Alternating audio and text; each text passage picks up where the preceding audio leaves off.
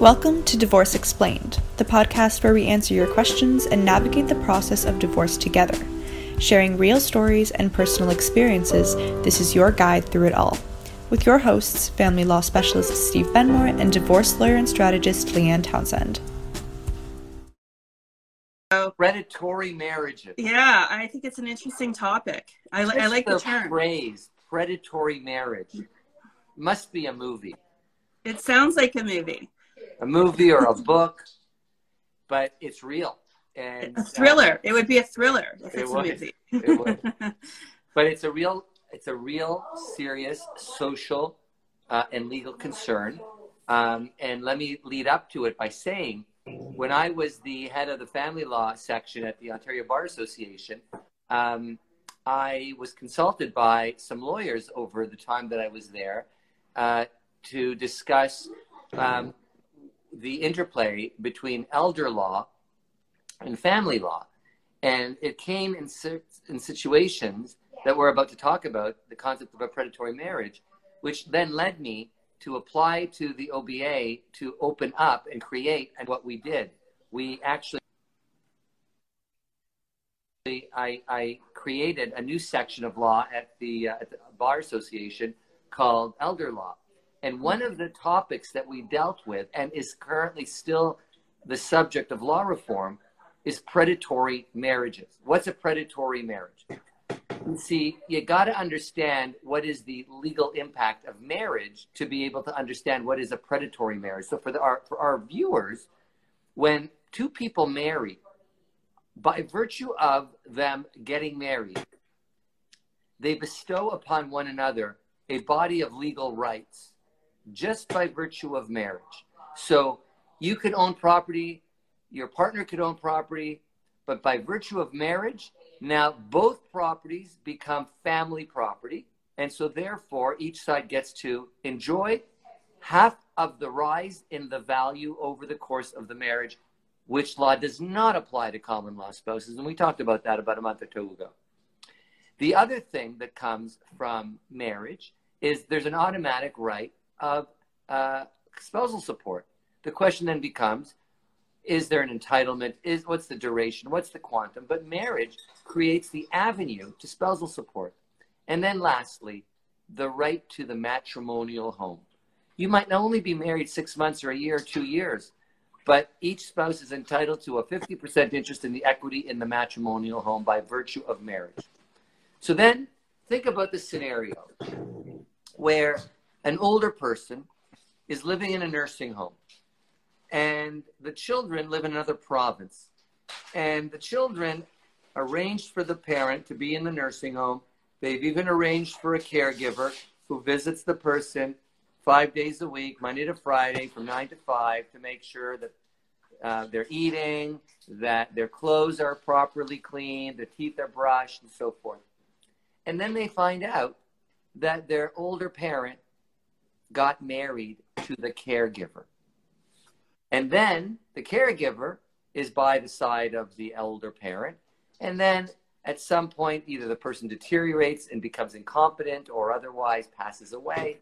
And then the caregiver is entitled to all of these rights the rights to property, the rights to support.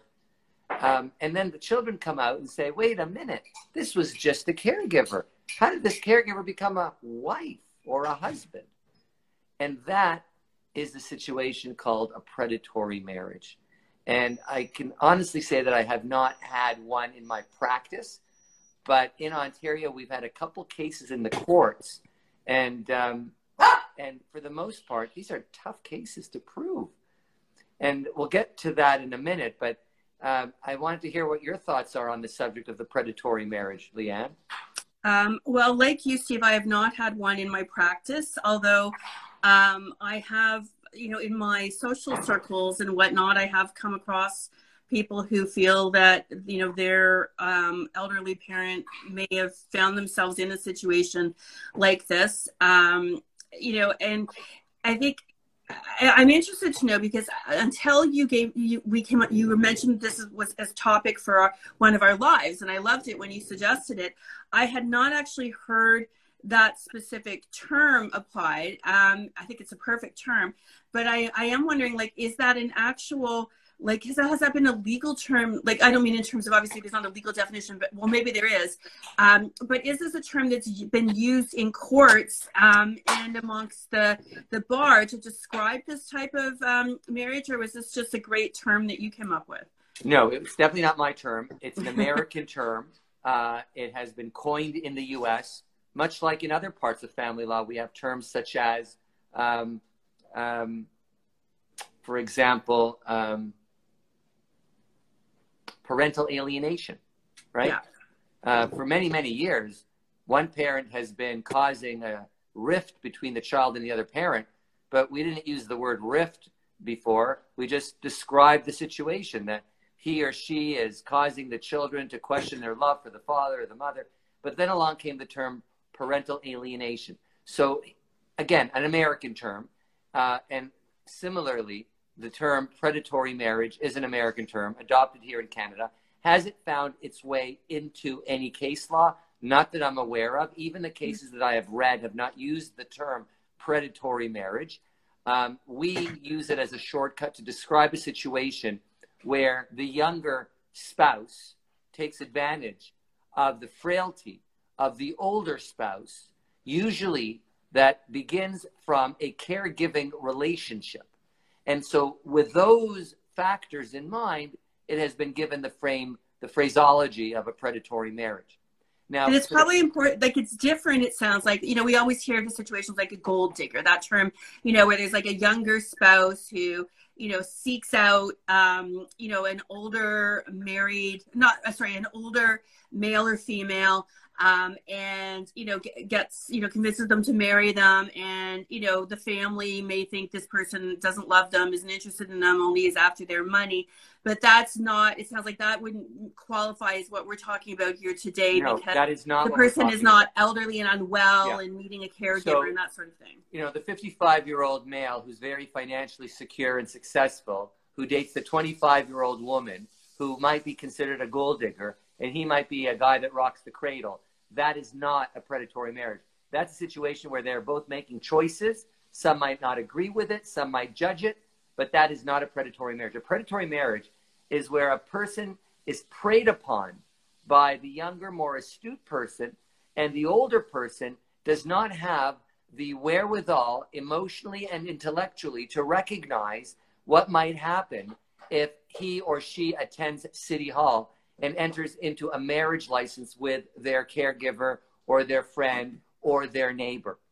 And the person who is taking them to City Hall or bringing a marriage officer into the nursing home or hospital or whatever it is knows full well the act of marriage will bestow upon them significant financial benefits. And it's that predatory behavior, that preying behavior, that causes us to have this concept called a predatory marriage. Okay, now, yeah, so it's a, so it's premeditated and very you know it's manipulative, and I would guess as well that um, it could involve you know potentially somebody in another country. I mean, we do hear these situations of you know someone who's over in a poorer country who maybe befriends an elderly isolated person online and you know ends up getting sponsored to come over and marry them. I i mean i think that might qualify as one of these types of situations as well. I have had those cases. I have yeah. had fraud marriages. Yeah. Um, so that's again slightly different okay. because there's no cognitive disability or cognitive impairment. Now this is really important for our viewers. The threshold the mental capacity to enter into a contract is different than the mental capacity to write a will or a power of attorney. The mental capacity to marry is found at law to be lower than the needed capacity to enter into a contract or to write, sign a will or a power of attorney. And this is really important to understand if an older person is mentally incapable of signing a will or a power of attorney, they could still have the mental capacity at law to enter into marriage. So along come the adult children and say, wait a minute, how could my 85 year old father have decided to marry his 35 year old caregiver. He didn't have the capacity to write a will or a power of attorney. And so, therefore, if he didn't have that capacity, how could have the capacity to marry, which effectively divests him of significant assets in his estate? And the law says that you can actually marry with a diminished mental capacity. And that's precisely the problem with predatory marriages. Because a lot of these elderly people that are in nursing homes have provided power of attorney to their adult children to make all of the necessary decisions for their health care or their financial lives. But that person still has the capacity to marry. And so that is where the law is. The law for the adult children who are trying to disqualify and to negate that marriage, the onus is on them to prove to a judge on a balance of probabilities that the elderly parent, parent did not have the mental, the, the, the low threshold mental capacity to marry. And it's a tough one because in these cases, and I've read them, in these cases, the caregiver will say, He told me he loved me. He mm-hmm. said he wanted to marry me. And there's nobody else in the room to disprove that. And then along comes the marriage officer and says, All I know was they both were there. I asked him if he agreed to accept him as her as his wife and vice versa. He said yes, and I had no reason to disbelieve him.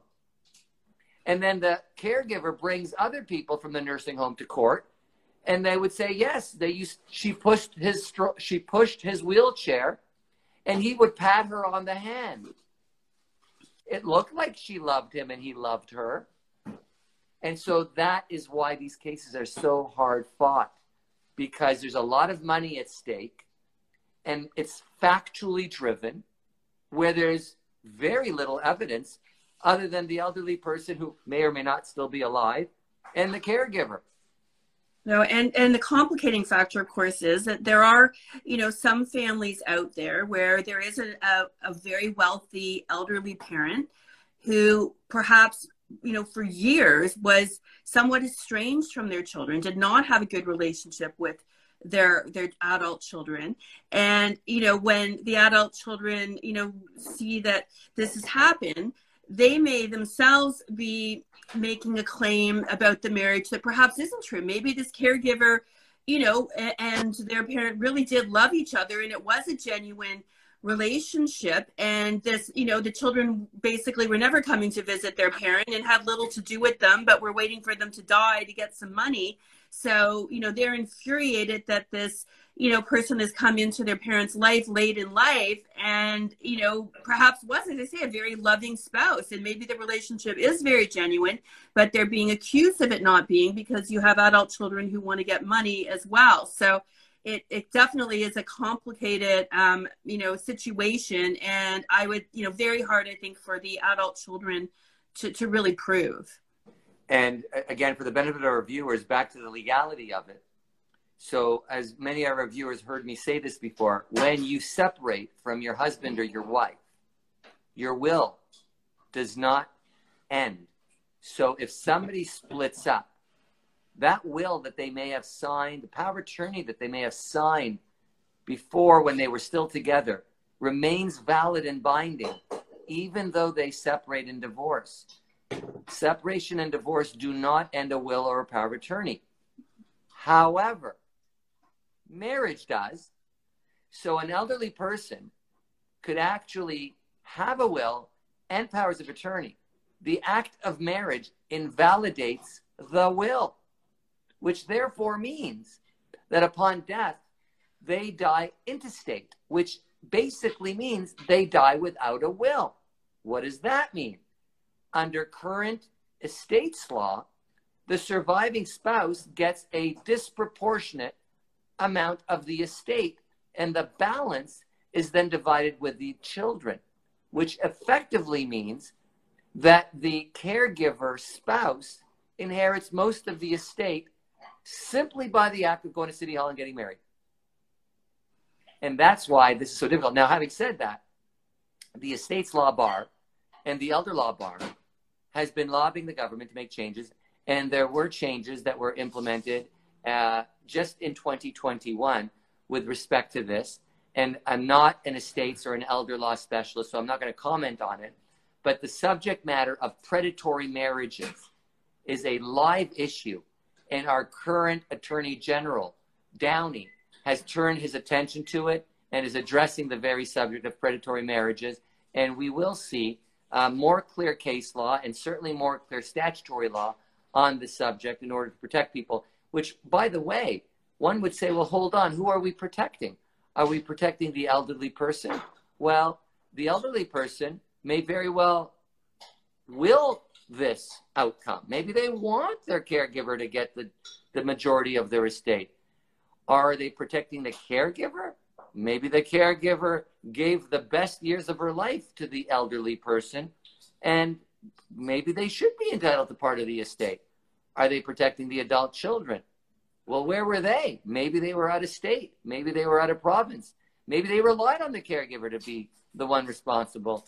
Maybe she didn't get paid for her caregiving services because she felt she was now a spouse. So you could see how this can get very, very messy, very murky. Yeah. So how can you and I, Steve, um, you know, if how can can we help people, um, you know, be protect themselves or protect their parent um, from being in one of these situations? Um, you know, if somebody who's out there listening um, has perhaps an elderly spouse who you know is is in a home and there is a caregiver who is close to them, how do, how do they protect protect the situation from you know, that? There's, there's not one size fits all, but I've been asked that question before, and I'm going to give some of the answers that I've given in the past. Number one is when you've got a parent living on their own or living in a nursing home, be very present. Visit, check in, install cameras, do whatever is needed to be done in order to remain live and present in their lives. That's not just in terms of legal protection, that's also good moral advice in terms of mm-hmm. appreciating and celebrating the life that was given to you by your father or your mother. But point number two is if there is a caregiver, make sure that he or she is under contract. That way, it cannot be confused what that person's role was there. If they're under contract, if they're getting a wage, it would be very hard for that caregiver to argue that she or he was a spouse while also collecting a wage paid for by the adult children or by the mother or father's estate. Number three, be very well aware of the people that are surrounding the elderly parent, whether it's at home or in a nursing home, and check in on them. Find out what's going on. What do they see? Um, and of course, lastly, ask the caregiver straight up has there been any discussion of marriage? And if the caregiver lies, that builds the case of fraud. So those are just some tips, not all the tips, but some tips. Know, and, and I think they're they're great ones, and I think you know the first one is probably the most helpful. If you're in, you know, in, as as your parent was involved in your life when you were a child, you know, when they maybe need you more in later life, it's if you can be involved in their life and know what's going on and know who who they see and and you know have regular contact with them then i think it much very much increases the chances that you're going to know what's going on in in their life and where their head's at and you know something as surprising as this is less likely to happen without your knowledge about it. Listen end of life planning in many respects has similarities to the beginning of life planning. Mm-hmm. you know the children the young children they're vulnerable. They require their parents protection. The elderly parents they're vulnerable. They need their adult children's protection. And so there are threats in the world to children and there are threats in the world to elderly people. And we, the sandwich generation, that's our task is to ensure that our little ones and our older ones are well cared for, loved, and protected. Well, on that note, um, I think we should can wrap up today's uh, topic. And thanks to our listeners for joining in. Thanks, Steve, again for all your wisdom, and look forward to chatting again next week. Be well. Take care, everybody. Bye. Thanks for tuning in to today's episode of Divorce Explained. If you enjoyed it, don't forget to head on over to Instagram and follow at Steve Benmor and at Leanne Townsend Life for more. And if you're looking for specific divorce services, you can visit benmor.com and leannetownsend.ca. We hope today's episode made you feel informed and inspired as you move along through your divorce journey. Tune in next week for Divorce Explained.